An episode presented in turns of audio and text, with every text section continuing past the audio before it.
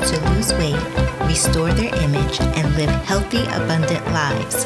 For more information, contact Natalie at imageinfocus.com. Now, here's your host, Natalie Rose. Welcome to another episode of Image in Focus podcast. Hi, I'm Natalie, your host. Today's episode will discuss the importance of drinking water on your weight loss journey and tips to drink more water, especially if you don't find water appealing. How much water do you drink a day?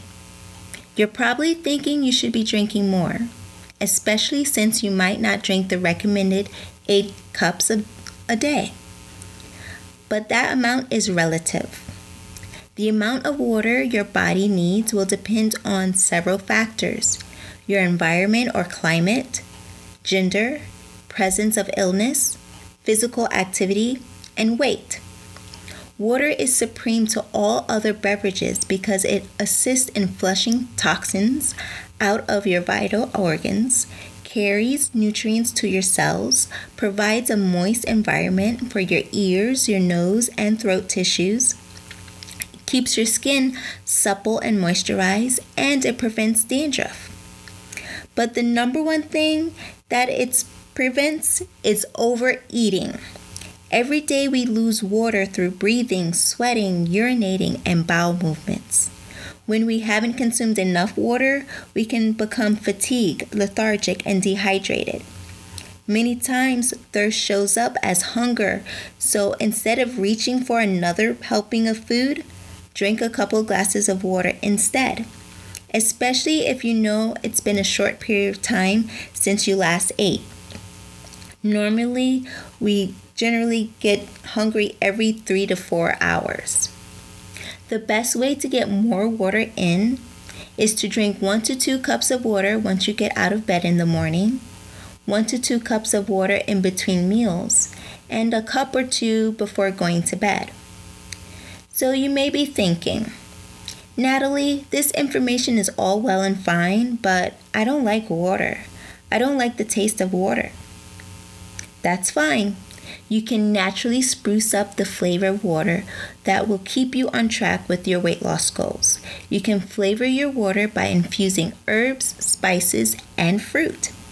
For example, you can add clean rosemary sprigs and sliced lemons to your water to infuse flavor, or a combination of sliced grapefruits, oranges, and lemon or you can add juicy sliced pears with ginger and cloves, or pomegranate with cinnamon sticks. The combinations are endless. Just use your imagination and creativity. Before you know it, you'll love drinking water. It is best to use seasonal ripe fruit though, that way it can impart the most flavor into your water. After you drink your water, you can consume the fruit and or herbs. Another trick to drinking more water is to drink out of a short glass, like a rocks glass, instead of a tumbler or a highball. And same goes for the bottled water. Instead of drinking the tall 16 ounce, do the 8 ounce. It's some form of mental optical illusion that causes us to drink more water out of a short glass or a short bottle as opposed to the tall one. Lastly, remember to consume half your body weight of water a day. That will give you the amount of, in ounces. If you want to know how many cups, divide that amount by 8 to get the amount of cups a day you need. As you can see, drinking water is vital to your weight loss journey. It not only helps you keep hydrated, but it also prevents overeating. Connect with me on Instagram at Natalie Rose underscore NDTR. If you desire to lose weight and restore your image and need help and guidance in doing so, let me help guide you to to, uh, to losing weight and restoring your image by booking a call with me by clicking the link in the description box of this episode.